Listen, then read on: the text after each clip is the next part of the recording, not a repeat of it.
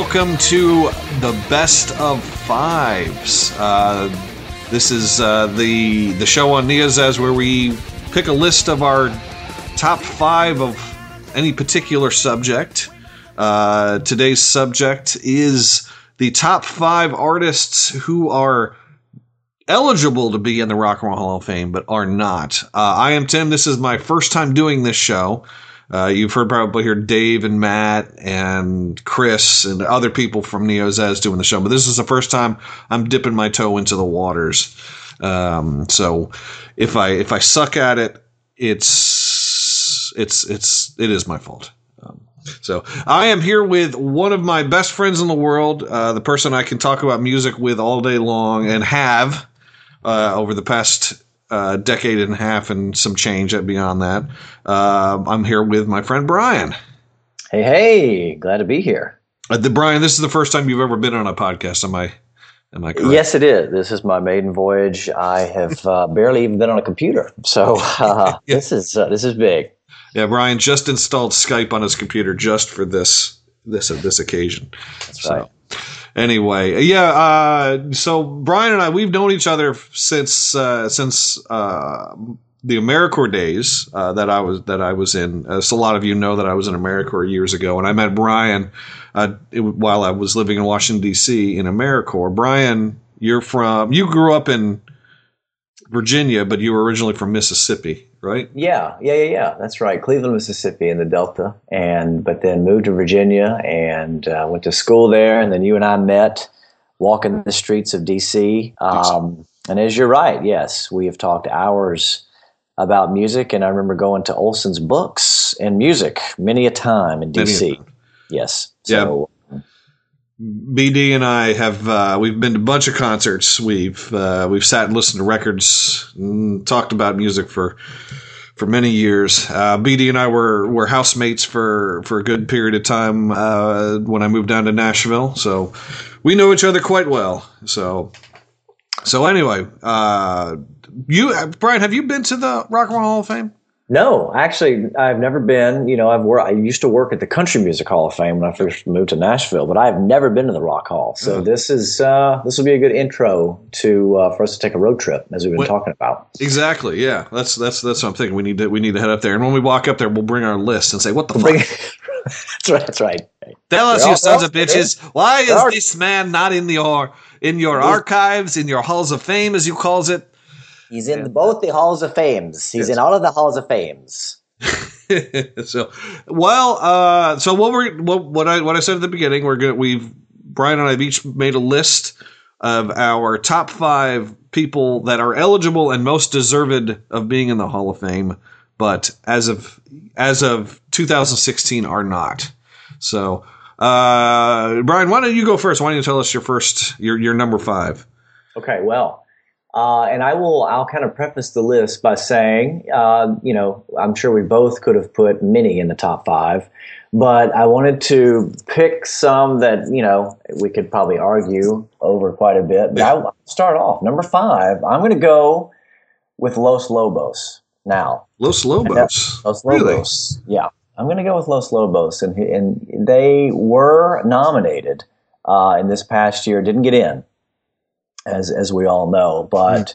I'm going with Los Lobos for, and you, you might see. I don't know if there's a full theme to my list, but I guess I'll make the argument that their grasp on a mix of genres mm-hmm. uh, has really helped to kind of push rock and roll and introduce new facets of rock and roll, I would say. So you've got the Latino influence, the Tejano, but they were a band and are a band that just continues to develop and evolve their sound, kind of using that musical soup. And so, you know, since La Bamba, I would argue that they've really, they've both developed that sound and they've influenced bands like Calexico, which are mm-hmm. great American rock bands and kind of Los Lonely Boys. Los Lonely Boys, you know, uh, absolutely. So I would put them, you know, for argument's sake, at number five uh, for both the their spread and evolving style, but also their influence, as we said. And I think about that influence that you could argue that you know Austin, Texas, as becoming a beacon for live music you could put Los Lobos as an early sort of instigator in Yeah. some ways of, of that. So I'm kind of coming at him from from those angles. Uh, Okay. for number five, yeah. Yeah, Los Lobos. I was at a show that they were playing at, but I remember leaving just as they were starting. Really? Yeah, it was. Um, oh, geez. Oh, this is going back probably 2002 or 2003. They were playing. Um, WXPN in Philadelphia does they? I don't think they still do it, but they used to do a, what they call the singer songwriter weekend, which was a, a three or four day uh, festival down, down on the piers on, on in Philadelphia on Festival Pier. And I went and volunteered to work one day because I wanted to see Patty Griffin play. Oh yeah, yeah. And uh, Patty Griffin got sick and she didn't perform. And uh, so I, I saw uh, the I saw um, Suzanne Vega and Cousteau play, and I think John Mayer was playing the following day.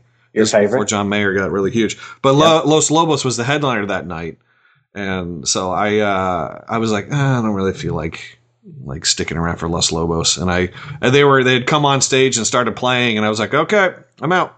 Yep. Yeah. So Yeah. I, I have I've never actually seen Los Lobos perform, but I do I do like them quite a bit.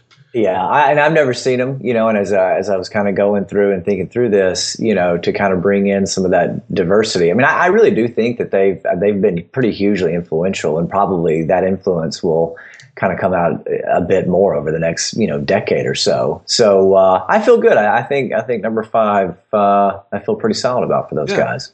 Yeah, I- how about you? Okay, uh, my number five. I picked this, and and this one is one that I when when I thought about it, I was like, maybe I'm wrong. Maybe he actually is in the Hall of Fame, and that is Frank Sinatra. Oh yes, is he not He is not in the Hall of Fame. He's not in the Rock and Roll Hall. in the Rock?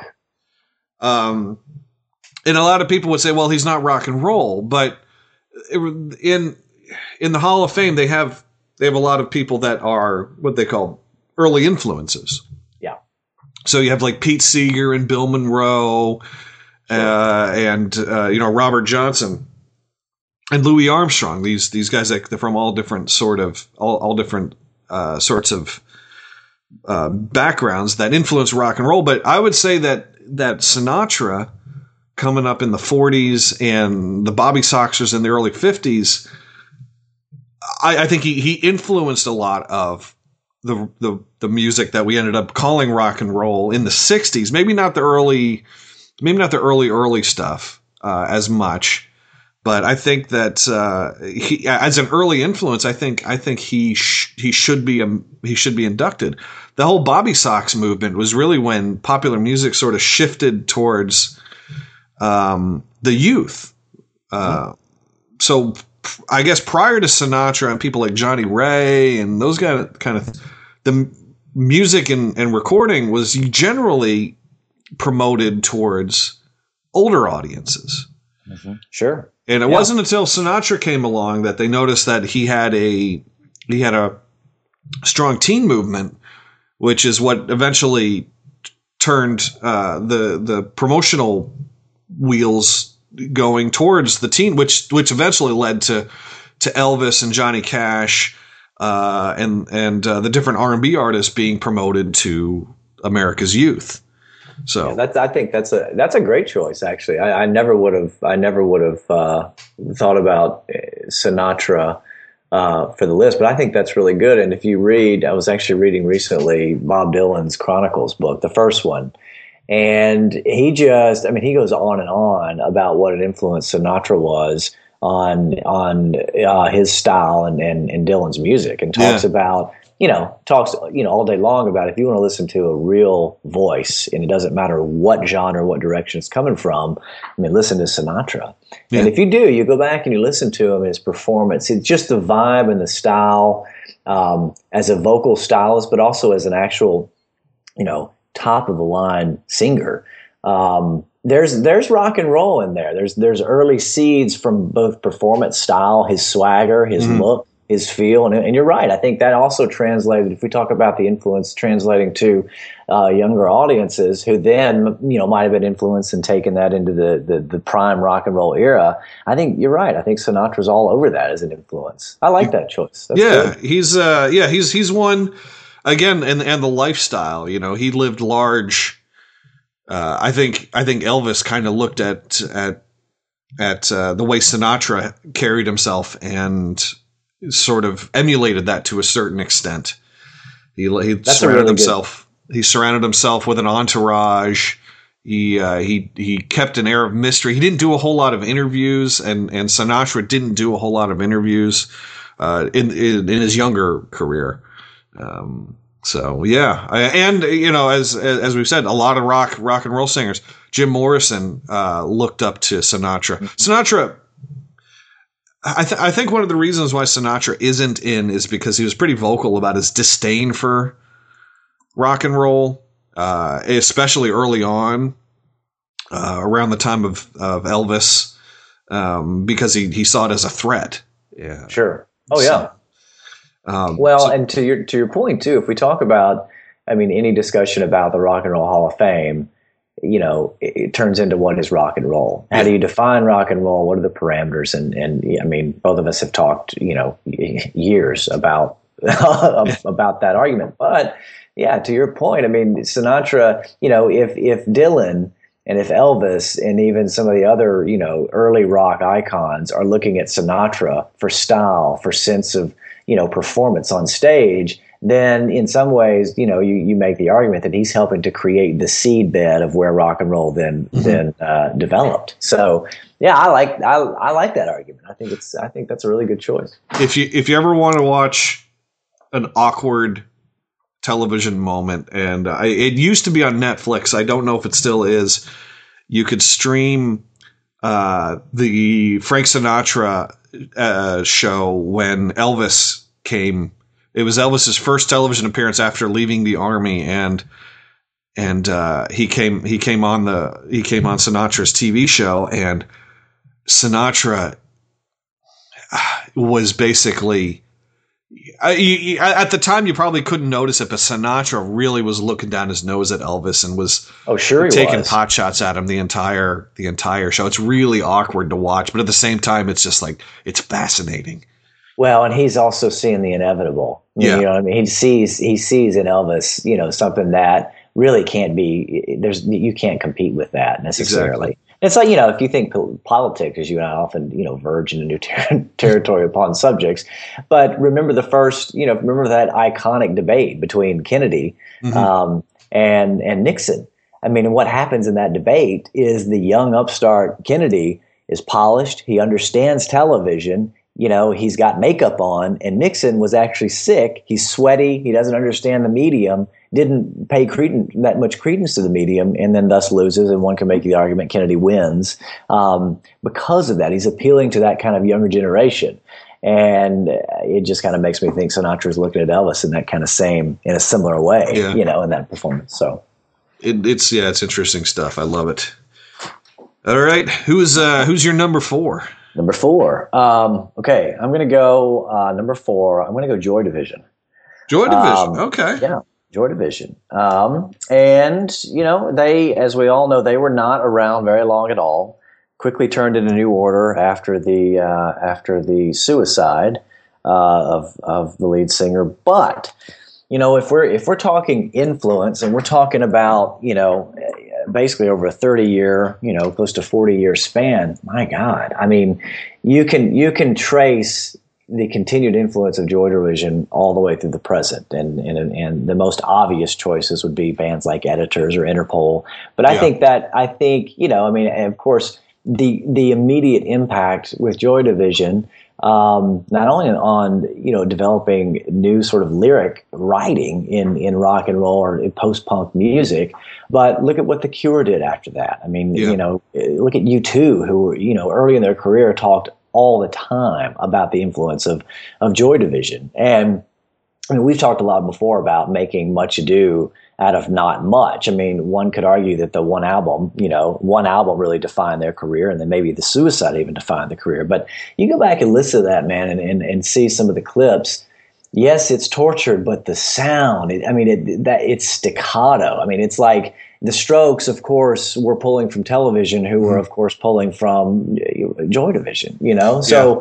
I, I would say that I, am looking at them much more for their sort of enduring influence and kind of the post punk in between the new wave period and just that straight ahead style and influence, man. I think, yeah, I think top five. I think they're they should be in there. I never, I never bought that that Joy Division record. I really should. It's it's one of those ones that I go and I pick it up and I look at it and and then I'm always like, eh, oh, I'm a, I'll get this monkeys record over here. Right. I get the Sinatra record. yeah. I'm going to get this one, Sinatra, you know, only little only. That's right. He's um, rock and roll, you know. Yeah. then I shout around, everybody, this guy. That's right. He's not, he, he's not in the Rock and Roll Hall of Fame. Um, for my number four, uh, I have chosen uh, Megadeth. Ah, yeah, okay. Yeah. I I sort of feel that the um the Rock and Roll Hall of Fame likes to pick from genres, likes to pick their token artist, and that yeah. artist is in there, sure. and anything else from that in that small box is excluded because it's like, well, we've it's represented here.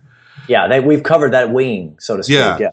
So I feel like when they when they inducted um, Metallica, I think that they sort of felt like, okay, well, we've that that whole that whole genre, that San Francisco uh, sp- speed metal, is covered.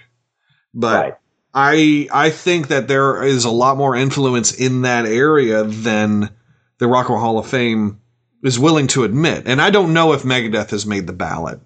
Um, but I would say that I would say that Megadeth and bands like Megadeth, like uh, Anthrax and Slayer and Testament, uh, are are examples of bands that probably should be given consideration for the influence that they have. Megadeth more so than the others. Maybe Slayer might be up there uh, as as one that I think uh, could should be should be uh, really considered, but Megadeth more so because of the the the extreme musicianship that that band has had and its and its storied history um, its ups and downs i mean the the the story behind megadeth is almost as interesting as their best album well yeah i was going to say i mean in some ways they i mean they suffer from the fact of Mustaine, you know, leaving or being kicked out of Metallica. Yeah. And that, you know, and all of that enduring baggage. And, and I think that, you know, if we look at it now, if we're thinking of them now, I think a lot of people would say, well, they're just kind of the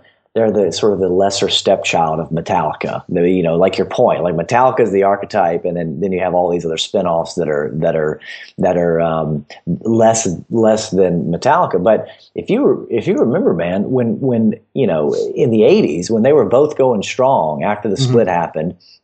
I mean, you were either a Metallica fan or a Megadeth fan. Yeah, it was and, it was split into yeah. two camps. That's right. It was two camps, and there's various reasons for that, and people were, you know, were anti this and, and for that. But I, yeah, I, you know, in many ways, Megadeth, you know, you, one could argue maybe the more rhythmic uh, yeah. musically of, of the two.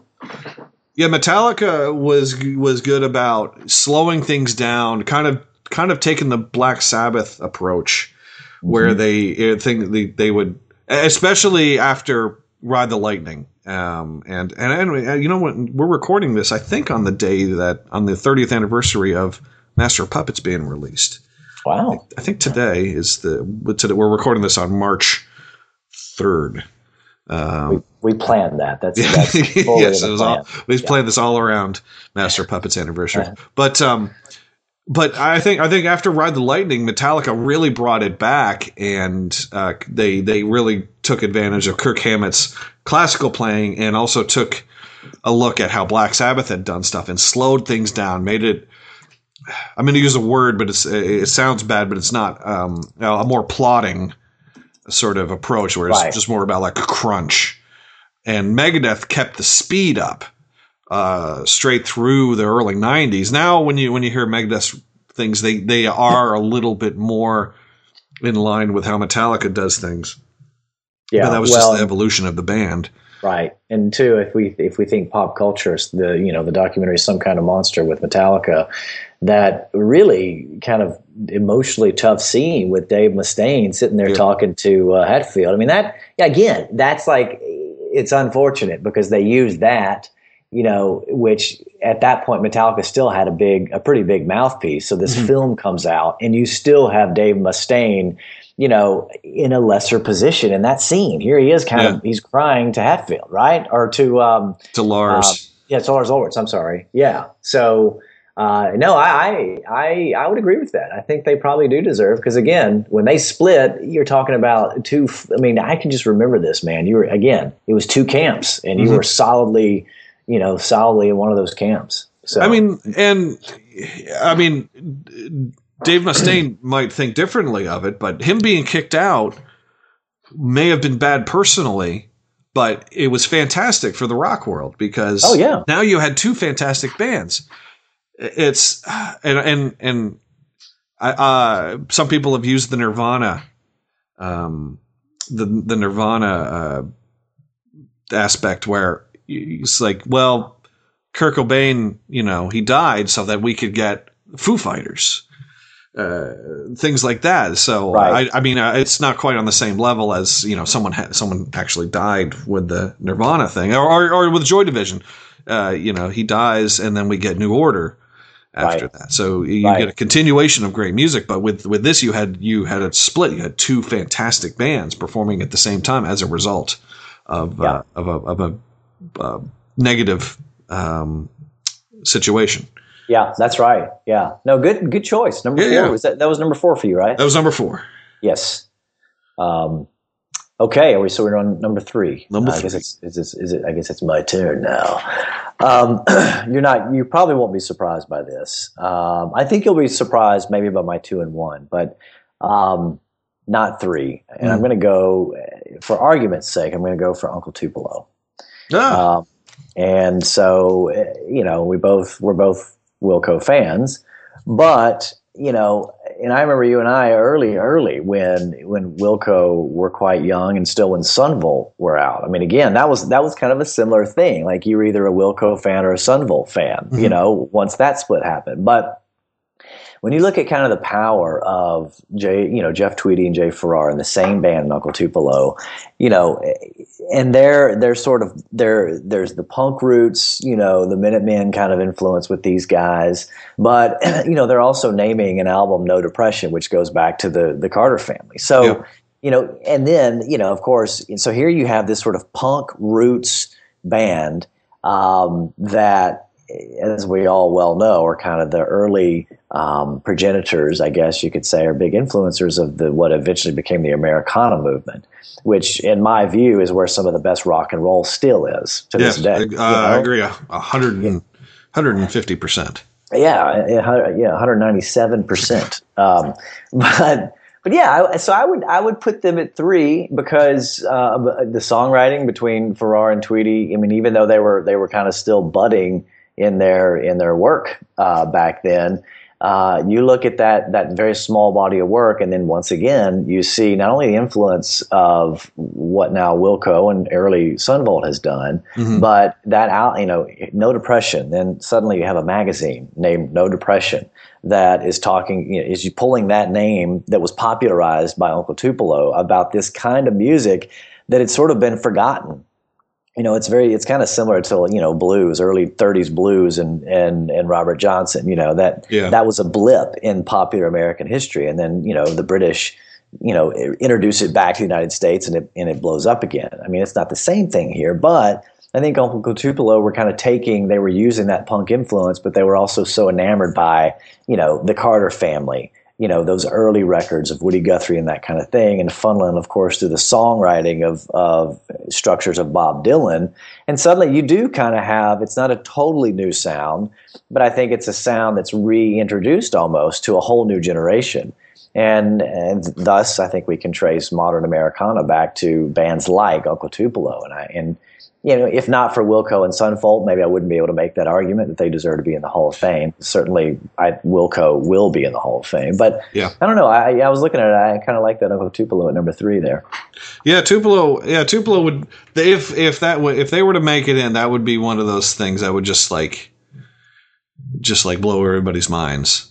Yeah, I don't think I, it'll ever happen. I, I, I, don't I, I, I don't I don't think they're ever going to get the induction. Wilco, I do think will get it, but Uncle Tupelo, I, don't, I don't think. I think when it, I think that the Hall of Fame has changed their induction process, and now there's a certain aspect of a popular vote. Yeah, uh, that's right. So I think sometimes those the the the the less now I think the the the, the more obscure acts are, are going to have a harder time getting in now that it's it's not being curated uh, as as much. But I mean, the, you get you also can. There, there's also a, a, plus side to that. Um, hopefully, we'll that we'll see in the future. Sure. Yeah, I think uh, if there's ever an Americana Hall of Fame, then there's shoe yeah. in. exactly. Early influence from 1990. That's right. Yeah, exactly. Uh, I am. I'm trying to figure out my order here. I have them written down, but I'm I'm sort of going by the seat of my pants in terms of order. I'm okay. I'm going to go with uh, for my number three, Def Leppard. Uh, you're going for the leopard, eh? Yeah, nice. Um, yeah. The thing with Def Leppard is, and and I and unfortunately, I think um, metal and pop metal in in in, in pop metal specifically uh, is really frowned upon um, when it comes to the Rock and Roll Hall of Fame. I think that they, I think some of these people have have. I, I think they have no asshole. I think their assholes are so puckered that that they've ceased to have one assholeless yeah. and and and i think that they think they're too cool for school and if they were to say hey def leppard should be in the rock and roll hall of fame i think a lot of people would chuckle. Because they were so ridiculously popular because they were they they sang songs about pouring sucrose upon another body. Which is inherently incredible. It, yes. And and having such gigantic hits and and doing these these gigantic tours. But uh, I mean, they really ushered in uh, a lot of a lot of rock and roll. They they were one of the first British new wave metal bands to come over to the United States to to really get big over here, and it, and they brought. I mean, you you could you could say they they helped bring it over, or Iron Maiden helped bring music over that metal from that was go- going on over in uh, in in England over to the United States, but um, and and Iron I, mean Iron Maiden should also be in the Hall of Fame, but that's that's that's another that's another argument. But I think Def Leppard definitely should be in, basically because they were so gigantic and and they they really took chances with how they pro- produce things like um really going into like sampling and the keyboard sounds on, on Hysteria and Pyromania. Um, really, I mean, changed the way that people produced records after they, they, they, and, and they were part of that digital revolution where things started to move from tape over to digital, which there's an argument that that was a bad thing. And then there's an argument that that helped to, to create uh, more uh, creativity in in the music world. But sure, well, and Mutt Lange, of course, is at the mm-hmm. center of of that shift. You know, yeah. he's I mean, back then. You know, that was, you know, I guess on the popular level seen as a very good thing. To your point, it was clean sound, huge wall of sound. Now I think in some ways Mutt Lange is kind of, you know, he's kind of run through the mill a little bit for introducing you know, or bringing back that kind of style. But yeah, I, I, I, can. I mean, again, if you think about when you know, "Pour Some Sugar on Me" was out, it was gigantic, and we all loved it. You know, I think you and I are probably both more Guns N' Roses fans, but both yep. like Def Leppard. I think we agree on that, and I think probably it's like it's a very similar thing to your your sort of um, Rock and Roll Hall of Fame wing argument, where that might pull away from Def Leppard, and that we know Guns N' Roses is in, so why do we put Def Leppard in? You yeah, know? it's I, you know, it's it's almost yeah, it's it's almost like they think Guns N' Roses represents all of that, all of that type of metal that was out during that era, and um, and I, I just, I just disagree wholeheartedly that there are so many really great bands, and I hate to call it hair metal, but that's what people like to call it. Um, I hate to call it hair metal, but that that that that melodic rock, as they uh, melodic metal as they call it now. If you pick up classic rock magazine or some of the British the British press, they hate calling it hair metal too. Um, yeah, there's there's a lot of fantastic bands that are in there that that were uh, game changers, and Def Leppard, I think, is is one of them. Well, so and it didn't hurt to have you know a, a one armed drummer. Uh, yeah, that was a well, and, you know, which, which actually was really good. That was pretty damn cool. yeah, know, it, uh, and again, like like like a lot of acts, the story is just as interesting as as the music itself. So, I think the legend um, pushes pushes their uh, pushes their their uh, their legend forward. Uh, yeah, that's Leppard. I do think I just said the legend pushes the legend. You did. That's the legend. yeah, a lot of legend pushing right there. Yes. You know, that's legendary. But, but you know, you, you might think about Mutt Lange being inducted with them. You know, one can make the argument that he was as responsible for that sound as as uh, or success maybe as anybody. Mm-hmm. Um, so cool, good choice, man. Yeah. Okay, um, where are we? We're at number. You're we're at number two, two, right? Number, number two. two. Okay. All right. So this, um, I don't know if this will surprise you or not. It might, but uh, this kind of comes back to some of our DC roots, and that is the band Fugazi. Oh yeah. Um, yeah, I think, uh, and I think on this particular choice, I mean Fugazi. Um, I mean, it's pretty clear that they uh, are still pretty influential, but I think influential for a variety of reasons, as we've now seen you know we've both witnessed the change in the in the music industry. We've both kind of worked in the music industry a little bit and and seeing the changes there. We've seen the big bloated record industry where uh, you know recording companies had full power and say over bands. And i think that as we've now seen that kind of shift it's interesting to kind of take a look at a band like Fugazi, you know, that were coming up through the 80s and and and early 90s that were totally DIY the entire time. Mm-hmm. Uh, and you know, it's kind of you know, MacKaye had this sort of ethos about him and the band that yes, they were kind of from that hardcore scene and DC. I mean, we could talk all day long about the DC both music scene and hardcore scene, and that's kind of I wanted to. I think this is a good way to kind of segue into the DC scene. But they were really kind of some of the leaders in that, and they touched. They came from those early hardcore punk bands but even their, their own style was pretty melodic. And, and as musicians they were they were quite proficient in what they were doing but they never backed off like the model that they created that was mm-hmm. that one could define as the Fugazi model you know? And so that's the do it yourself kind of thing. You know they didn't charge more than when they first came out i think what like five dollars for concerts because they wanted to make sure it was an all ages show where people could actually come and I think that, eh, you know, I think it was kind of refreshing for them to also say, you know, let's not kill each other in our shows and actually be present within the music. That's, I yeah. think that was kind of a refreshing kind of thing. So they, they sort uh, of, they sort of fostered the, the, um, uh, what is it? The, the, uh, straight edge sort of movement also.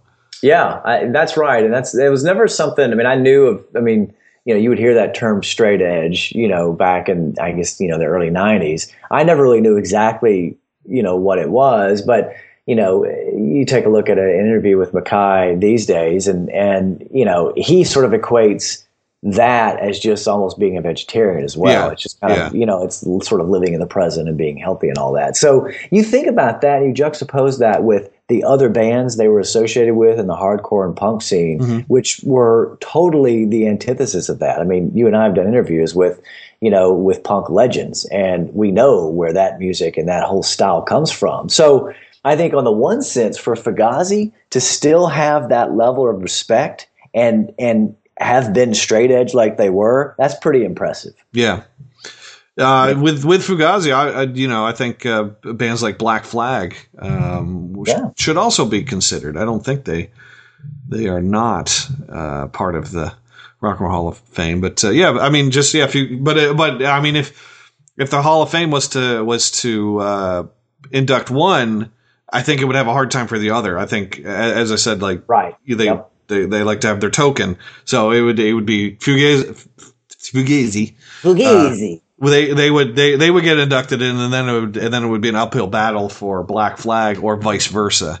Yeah, I think that's I think that's probably right. But I think too, as as kind of a and not that this is a part of the you know Hall of Fame necessarily what they think about when they're inducting, but as a, as a window into the you know the, the Washington D.C. music yeah. scene, which you know if again if, if if you know what do you know about Washington D.C. you know government you know politics, but underneath that you know, there was this incredible, incredibly deep and ranging music scene. I mean, the hardcore punk scene we all know was was solid with Fugazi, but that's what that's what produced Dave Grohl. You mm-hmm. know, that same scene was fertile ground. But it, you know, DC has always had a great bluegrass scene. It has an entire genre defined unto Washington D.C. and that is go-go. go-go you know, go-go music is just a really kind of a D.C. thing, right? I, so I remember when we lived there. If you'd go over to any street festival in Anacostia, no matter where you went, all you heard was do do do do do do do do do do do do do do do do, and that was basically the the the uh, the standard drum beat for any go go song. no, that was it. And Chuck Brown, of course. I yep. guess it was Chuck Brown, right? Who's the I guess I mean the founder of of that music. And yeah. So uh, you know, I don't know. I, I I love thinking about when I, you know, you think Fugazi and they're they're sort of their own entity, but I think when you peer closer into that and look where they were where they were working in DC, and then you start to look at that at that scene. Um, really cool, incredible yeah. bands that that came out of there, and then you have folks like Danny Gatton, who's this great unknown, you know, guitar player who died early, but again, part of that big you know DC scene that Fugazi was operating in. Yeah. So, and you and I, we we saw Ian Ian MacKaye when we went and saw Hank Three at the Black Cat. Now, was he he was just there though. He right? was just there. He was just sort of standing and hanging out. He was just there at the show. That's right. That was sort of just standing and leaning against the wall. And I remember you and I were like, "Is that Ian MacKaye?" Yeah, I think yeah. it is. we whispered the rest of the night, yeah. just like, "Yeah, Did you see MacKaye? I saw him." Yeah, we, we would stand right next to him. Is that Ian? that's, right. We stood, that's right. We stood right next to him and whispered. We, I, you stood in front of him. I stood behind him. you I, were standing. You were standing uncomfortably close, right yeah. behind him and I was I was facing him, standing uncomfortable was, right in front of him. I was taking my finger and circling his ear, and pushing on one nostril, going, "Is that Ian MacKaye?" Well, and I yeah, and I was whispering. I actually had the mic at that. I'd taken the mic yeah. away from Hank Three, whispering into the mic, "Is this Ian MacKaye?" And I was like, "I think it is." Yeah, and but the crazy thing is, Ian did not. He wasn't even fazed. Didn't move. Was, didn't even move. Didn't move. He just sat there drinking his his eight ounce little carton of milk. Was a smoothie. He was drinking yeah, a smoothie. It was a smoothie. Ain't three show. One of the hardest shows we. Yeah, Whole Foods. Yeah. Wheatgrass. Um. So there we go. Yeah. yeah. So uh, all right. So I'm down to my last two. Um. All right, I am going to put this one down uh, for my number two. Number two, um, now Ozzy Osbourne is in the Hall of Fame for Black Sabbath. He's not in it. Uh, he's not in it solo, but he that's that's not who I'm thinking. Uh, even though he should be in it for a solo work also. But I think that they're recently they've kind of they've kind of gotten away from the the side the the sideman um, category. I know they a, a, year or two ago they brought in people like the Blue Caps and the Crickets because right. like Buddy Holly would be in, and the but the rest of the Crickets weren't in there, or uh, Gene Vincent's in, but the Blue Caps didn't didn't get in. I I think for Ozzy in, in terms of uh, for him being as as successful of a solo artist starting out, I think that all has to go back to Randy Rhoads. Oh yeah, yeah.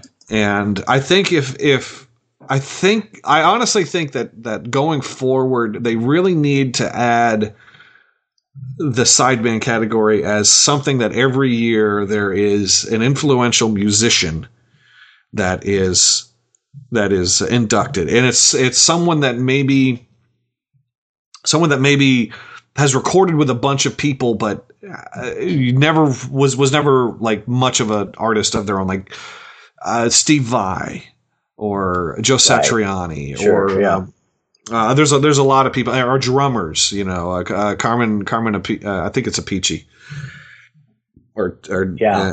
so people like that, and um, it it seems like they've they've pretty much gone with guitar players for the side for the sideman category. I think Bill Black is one of the few bass mm-hmm. players mm-hmm. that that's gone in. But Randy Rhoads, I think, really should be inducted on his own, regardless of whether Ozzy gets inducted, um, whether or not he gets inducted as a solo artist or not.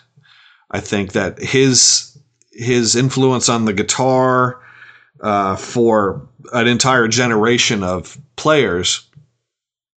Every guitar player, if they're a metal fan, learns the riff to Crazy Train. Mm-hmm. Uh, right.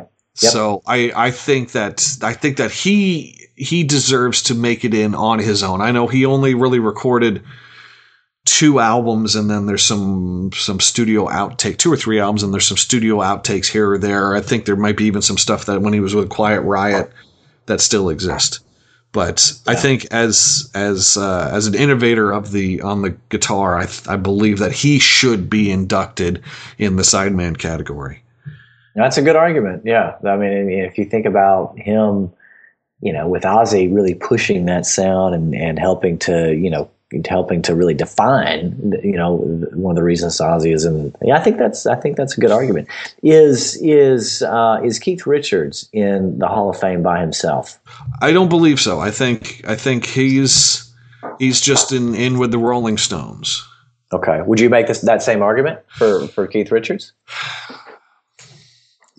I don't know. I think I think with him he is such he he is so associated as being the Rolling Stones. That yeah. I know, like the Beatles, uh, you know, like uh, a lot of most of them are uh, on their own, if not all of them, um, are in the Hall of Fame solo. But I don't know.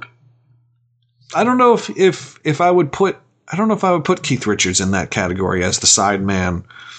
Uh, for an innovator, even though even though he did he did do a lot of innovation on the guitar, but I think that his work with the Rolling Stones, I think, outshines everything. Um, yeah, no, I, I, agree with that. I would, I would agree with that. Um, he's so associated with being being the Rolling Stones. Yeah, it's like wait, um, yeah, it's like you right. could the the other artists like uh, like the other guys. You, I mean, you you can you can have the Stones and you can remove three of the five, but you do kind of need uh, Mick and Keith to be the Rolling Stones. Right. Good. Good point. So Randy Rhoads is is uh, he's, he's, is he your, he's your number two. Okay.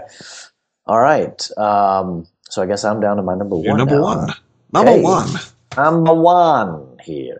Uh, okay. So this um, this kind of harkens back, and we could make arguments for you know various number ones interchangeably, but I've kind of had uh, a you know a keen interest in kind of the growth and development of Americana music, and and I think we've both agreed earlier that some of your best rock and roll is now within that umbrella that is Americana. Uh, there's so much good music um, in that genre, and it's always been a genre that's been fluid. But I think some of your best, most honest uh, rock and roll is is still there. So I'm I'm actually going to go. This might be surprising. I'm going to go for Emmylou Harris as okay. uh, number one choice because, again, this sort of blend of of influence but also innovation. Emmy is not often associated with being with being um, uh, you know a supreme creative innovator you know her narrative is is kind of based on you know the the siren the voice you know lending her voice to lots of other musicians um, that's often what she's kind of associated with. But if you look at her career, you know, starting once again in that Washington D.C. folk scene, you know, early, back you know back in the '60s, '69. Yeah, I think she put out her first record, which really didn't do anything, but it was her own. You know, she was part of that folk scene. She wanted to be Joan Baez.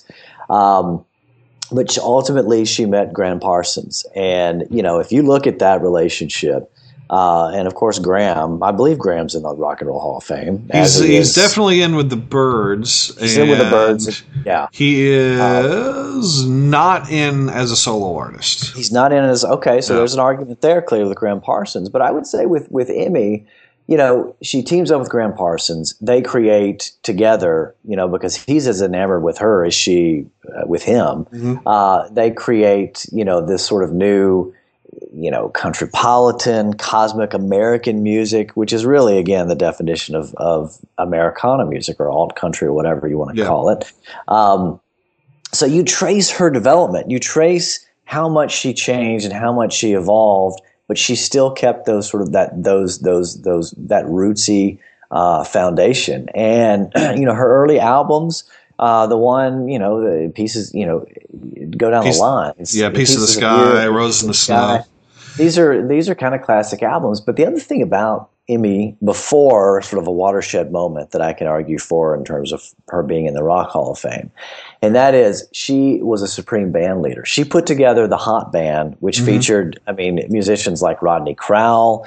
She was playing with musicians like the Seldom Scene and all those, you know, supreme players, uh, you know, ultimately also with Mark Knopfler.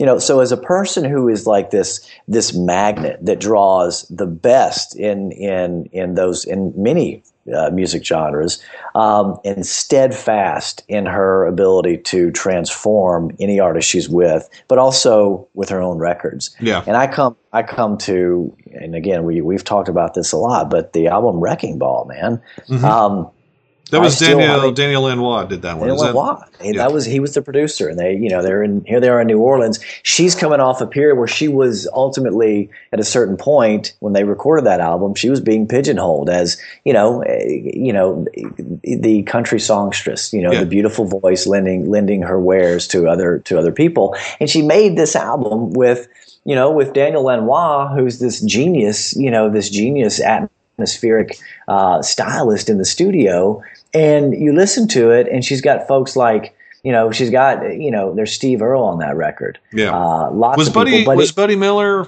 part of that those sessions? I don't know if Buddy Miller was was part of those sessions, um, but but uh, but anyway, so she you know Wrecking Ball to me is one of the best full albums made in the last 30 years, yeah. in my opinion. I mean, it just the whole thing is of a piece. It's an album. It's a it's an album that continues to have. You know, you look at a lot of these. You know, these these again Americana or folk or rock or you know younger bands that are still so enamored with Emmylou Harris, mm-hmm. and they're going back to that album Wrecking Ball because of the atmospheric. So she was really kind of a, that's an innovative moment for any yeah. for any artist. You know, when did when did that one come out? Was that was that after Spy Boy? That's that's that's ninety six, and actually, uh, I believe it's ninety six. Spy Boy, um, Spy Boy was basically it was after Wrecking Ball. Okay, that was that was like her sort of alt rock kind of album, which was also a very cool record on its own. Oh, it was. Yeah, yeah. yeah Spy Boy. Yeah, Spy Boy was ninety eight, I think, and basically she was the Spy Boy band, they were touring. This is when Buddy Miller, I think, kind of joined um, that band. They were playing, they were touring Wrecking Ball. Buddy Miller and musicians like Brady Blade from New Orleans, Daryl Johnson, these guys. That was like the touring band. And Lanois would come in and out, the touring band with Wrecking Ball, and then they made Spy Boy. Yeah. Um, so yeah, I, so I, to me, I think that's like in some ways you know, one of the high watermarks of her career is Wrecking Ball. Others would say, you know, Red Dirt Girl and these other albums, which which then had the, you know the, the huge you know other influence on modern Americana. But as I was going through the list, man, and, I, and I'm, I'm looking at who's not in.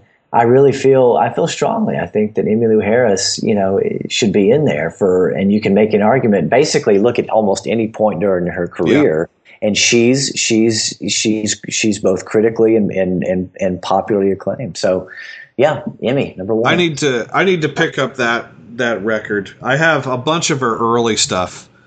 Uh, I have like five or six of her early records, like um, you know Blue Kentucky Girl and those, but I don't have that one. And I had what was oh, it was an album, not like you want to call it fumbling towards ecstasy, but that was Sarah McLachlan. She put a record out the early. You're, early 2000s. Stumble into Grace. Stumble into Grace, which I Yeah. love that record. I thought Oh that yeah, was yeah. a freaking awesome, freaking awesome record. Um, Well, and two, yeah, that I agree with you. And that, and that album really, you know, and then she comes to Red Dirt Girl. By that point, I guess '96 again is when she recorded Wrecking Ball. She kind of she she brought in this whole new sort of sound palette because of Wrecking Ball and then working with Lanois. So again, she was really helping to kind of push the envelope of what Americana music, or really American roots music, um, was in that time. And so again, her influ- and her, in, I mean, I haven't even talked about just as a as a as a human being in the music world, her influence, which is which is uh, infinite. So, Yep. Um, yeah, number one choice there. have you have you ever seen her perform? Yes, yeah, uh, yeah, I have, and she's, I mean, she's pretty amazing. You know, I've only seen her perform on the Opry. She generally plays the Opry every year around mid December uh, at the Ryman. It's, it's what she does. She'll come out with uh, the Whites, and uh, she'll she'll come out with the Whites, and she'll usually bring uh, like Dave Rawlings and uh, Gillian Welch. Gillian Welch out. So it's basically you're you're basically sitting there for a half an hour or forty minutes watching Emmylou Harris, the Whites, and uh, Dave Dave Rawlings and Gillian Welch just do a, a, a whole set together, which is which is really pretty awesome. And they usually will play some of her Christmas stuff off of Light in, Light in the Stable, which is one of my all time favorite Christmas records.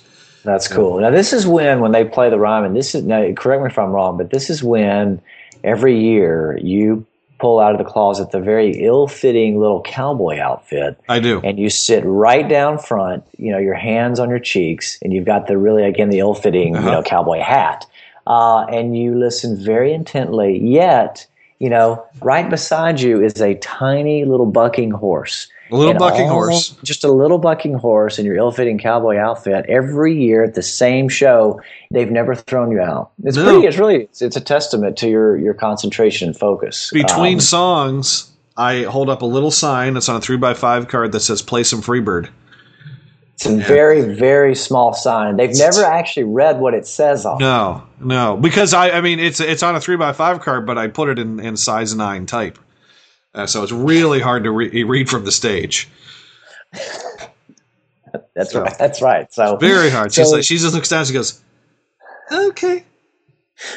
yeah, every year. Every like year. clockwork, every year. Uh, but uh, yeah, Vince Gill's had me has had me kicked out. He's like, "Get that guy out of here." No, Vince. Yeah, in the high voice, Vince doesn't. He doesn't mess around. He does No. not. He won't. He, he doesn't tolerate any of that kind of stuff. No. Uh, Emmy, very tolerant. Yeah, Extremely. she's, she's tolerant. like, she's like, I've seen him every year in that tiny suit. He just keeps getting bigger, and the suit just stays the same size. the suit's pretty ill-fitting, though. I will say, the suit's pretty small. Yeah, I've been eating a lot of donuts recently, so it's really ill fitting. I think I think next time I go, uh, it might be so tight that the that a button's going to shoot off and kill somebody. It might. Yeah, that's that'll be a scene in the Ryman there. The. Yeah. Man kills man kills tourist with button at the Ryman Auditorium. News at eleven. That's right. All right. You- All right, Number my one. number my number one. Um, this is they. I guess each year they they do one non performer like um, uh, like a producer or promoter or record executive, and um, and I think the Billy Billy Graham has made it, and he was a promoter. yeah. Oh, yeah. But I think that Hilly Kristal, the guy who started. CBGBs a great choice. really should be inducted into the Hall of Fame. At the time he opened CBGB's, New York City was not exactly a hotbed for rock and roll on any real level. I mean, there were R&B clubs, there were jazz clubs, uh, the dinner supper clubs uh, for a lot of people. But if you were a young, snotty uh, punk, you didn't really have many places to play uh, in New York, in, New York City, really anywhere, really. Sure. Yeah, that's right. Um, so he had this club, and and bands would come, and he would he would he originally did he originally didn't want it to be a rock club. He wanted it, he wanted it to be a, a country and, and bluegrass club, which is where the CBGBs, country bluegrass, country country blues bluegrass and I forget what the OM other music for something something. Right. But he, he originally wanted to be a country club, but it the area that he was in really wasn't uh, conducive to that environment. So bands like the Ramones and would come and get their start there, and Talking Heads and Blondie and all these all these bands that are in the Hall of Fame now. Dead Boys. The, and the Dead Boys, who uh, Cheetah Chrome, who who you and I have gotten to know a little bit. Yeah. Um, uh, just uh, yeah, the Dead Boys were their uh, were their house band for for uh, much of the late seventies. Um, but without without CBGBs, that that that place would not have been uh, there, there. There wouldn't have been anywhere for the Ramones to play. So chances are that the whole New York punk scene might not have really existed. Once CBGBs opened up, then other places like Max's Kansas City and a few other a few other areas, a few other places opened up because they saw the the financial appeal to being able to book these artists. Um, but yeah, without that, a lot of those acts probably would would not have gotten the exposure, would not have been signed, would not have uh, gotten to the level that they that they did to become inducted in the Hall of Fame. And and it was also a place for bands, touring bands from around the country to to go and play when they came through town. They knew that was where you had to play. It's uh, you know you're coming to New York, you can't book a gig anywhere else. You book it at CBGB's. Um, so bands oh, from yeah. England, like the Police, when they first came, you police. know, that's where they played. The Police played CBGBs when the first time they came to New York. So well, television, you know, in these yeah, bands. Tele- uh, Richard Hell, yeah. Uh, yeah, oh, yeah. I mean, even even up through the up even up through the this the eighties, uh, Guns N' Roses, uh, when they would come through New York for on their one of their first tours, they they played CBGBs. So. Mm-hmm. Uh, so all, all, up and up until right around the time that they that they closed, it was a very viable club. Um, I unfortunately I never went in the club while it was open.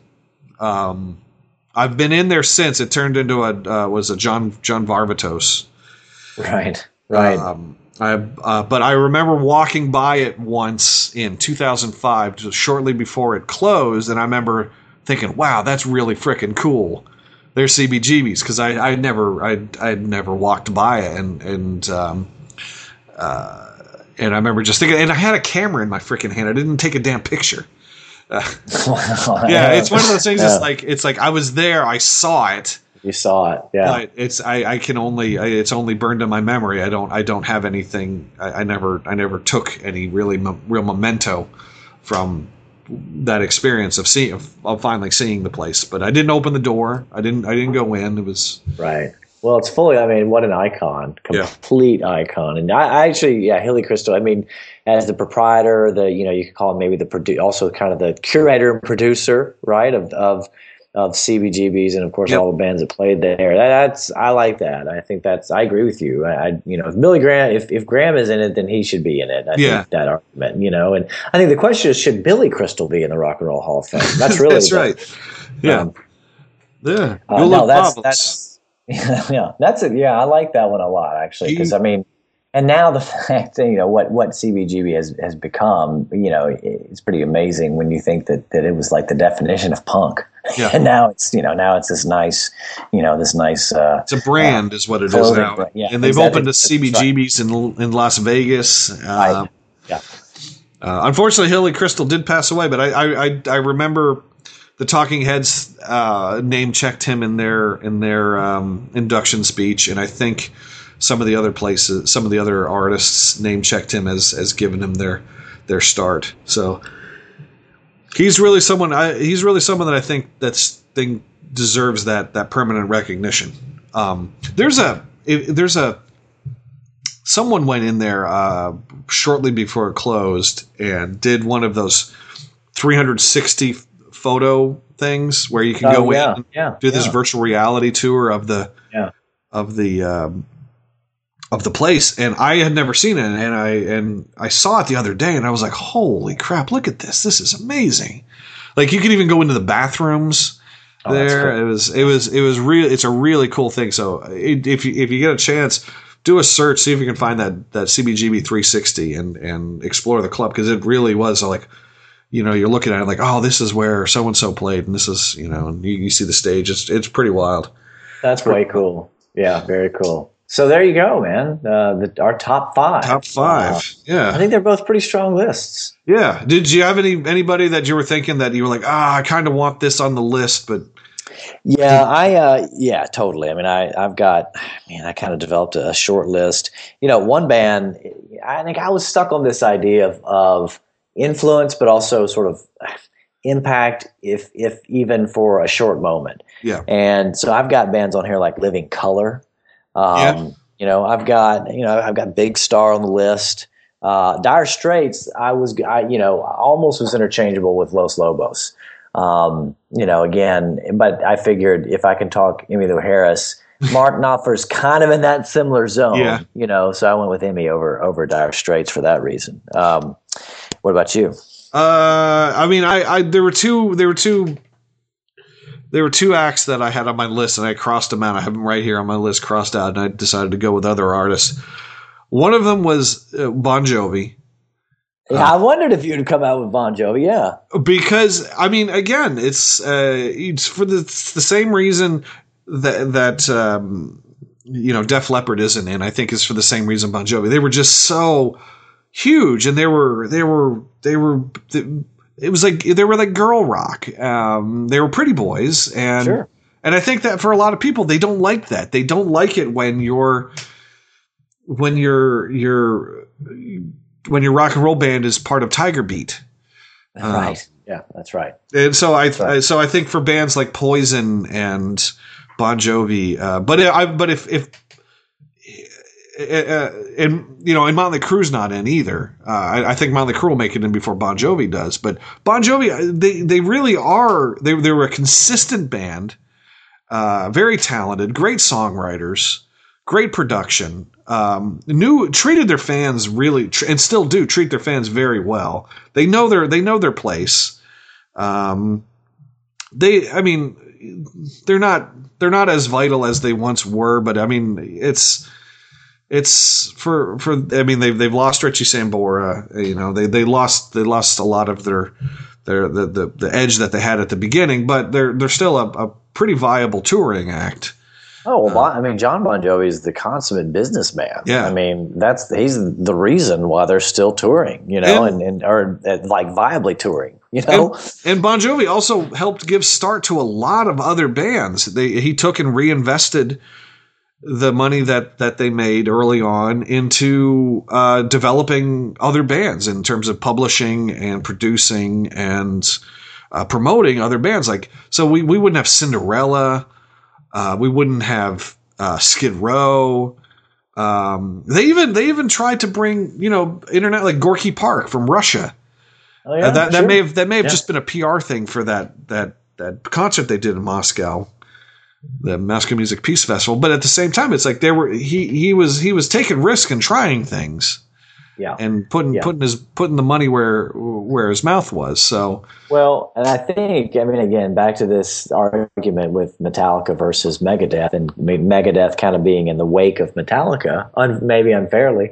Um, but and what you know what we should do is to record the next one solely about appetite for destruction yeah. and the giant wake that right yeah. i mean because i mean i mean that i mean there i mean that that album you know if you're talking influence of rock and roll we can talk all day about it but uh, yes it made a huge wake in that whole thing and it really it, it formed like this thing back with with with the hair bands and and all this like guns n' roses somehow could claim like you know authenticity stretching back to you know rolling you know the rolling stones they were yeah. carrying on that torch so any of these bands like you know bon jovi or or you know even de- like our conversation about def leppard like they were always kind of in terms of like you know rock and roll balls i think they're always going to be weighted down by that like huge wake that guns n' roses yeah. left exactly know?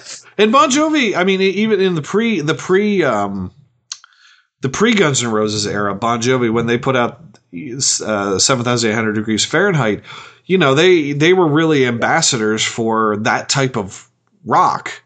You know, they would sure. go to Japan and they would go to England and they'd be playing this rock and it would influence, it would influence sure. all those those different countries. You know, Bon Jovi would go tour tour um, Australia opening for ACDC, and it'd be like, and people would be like, "Well, we love ACDC, but my God, look at that guy, and and look at look how fun they're look how much fun they're having on stage. He's wearing a Superman T-shirt. That's awesome." right, um, that's right. Yeah, so it was Bon Jovi, and another one that that I, I think a lot of people would laugh at, but the Carpenters. Uh, that's you can make an argument there. The Carpenters, I mean, the '70s had like John Denver and a lot oh, yeah. of great AM Gold, and the Carpenters were right there with it. It's like they, I mean, they had hits just like almost every year through the '70s that they were that they were there. They were uh, just like like John Denver, They were when you think about the '70s and you think about the soundtrack to the '70s, there used to be this there used to be this um, series of compilations called Have a Nice Day. Uh, music of the 70s or the best of the 70s. And oh, the yeah, Carpenters yeah. were all over that. oh yeah, no, they they were that they were that genre. You know, so, that's what they were. Yeah, and they um, they they pretty much started the idea of soft rock. That's right. So and, and, we, I mean, we have Chicago that that just got inducted in, and you know, and and then on the on the backs of the the Carpenters, you have p- bands like Air Supply and uh, uh, uh, Barry Manilow. Um, you know, people people will laugh at them because they, they think it's all vanilla and and very marshmallowy, but this this stuff is this stuff affected a lot of people, and I and sure I think that's. Uh, I think that those those are also important people that that should be considered. Uh, you know, I'm not saying that Captain Tennille need to make it in, but well, there's again we can argue that, but uh, yeah, the captain and Tennille. But the the Carpenters were were were were very well seasoned musicians and and very good at what they did. Yes, well, well, well argued and well put. Yeah. Uh, the last, I, I, I'm just looking through my list as well. We can, we can, we can. Uh, wrap up. But uh, one could make an, a case for Albert Collins as, as the influential guitar player, blues guitar yeah. player, influenced Hendrix, you know, Stevie Ray. Um, had a long, you know, a really actually a long career. Um, but you know, again, is overshadowed by you know the the much more well known blues players. You know, again, eh, to to you know to you know, on the mantle of, the, of or that wing of things. But mm-hmm. Albert Collins, I think you can make an, an argument for as yeah, well. definitely. So definitely. And, all right, uh, man. I guess I guess in the next few years we we have some interesting people that'll probably be showing up. I, I, would I would assume the Foo Fighters will make it in. Um, I think that they will be eligible in three years. I want to say. I think, yeah, I think that's right. I think, um, and then well, maybe, like, maybe I guess their first album did come out in '95, so like they uh, they'll be eligible in four years. Okay, yeah. And then you have like um, Dave Matthews and well, and Radiohead, of course. Radiohead, Radiohead will they they should be. Um, Creep came out in '93. I, I don't know if they put anything on '92, so they should be they should be uh, eligible next year, the year after. Yeah. Yeah, I think that's right. It's coming up. So, well, uh, good maiden voyage. I think. Yeah. Hopefully. So cool. yeah, this was uh, a lot of fun. Uh, hopefully, hopefully we kept we kept you guys all interested as you were listening to us talk uh, about this. But uh, but yeah, uh, if uh, if you got if you have your ideas on who you think should be in the Hall of Fame, feel free to send feel free to drop a, a, a comment on the Neozaz Facebook page.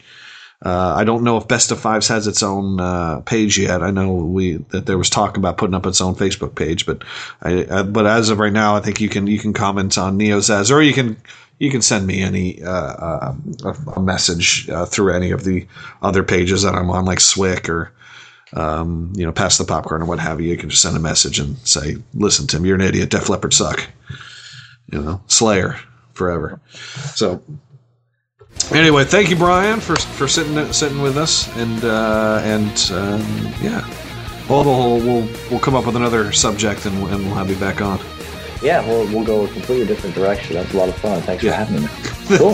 next one will be top five most overrated uh, Hall of Fame. People that should be should be ejected from the Hall of Fame. Yeah, yeah, kicked out. Yep. Uh, cool. Well, thanks, man. Yeah, yeah, cool.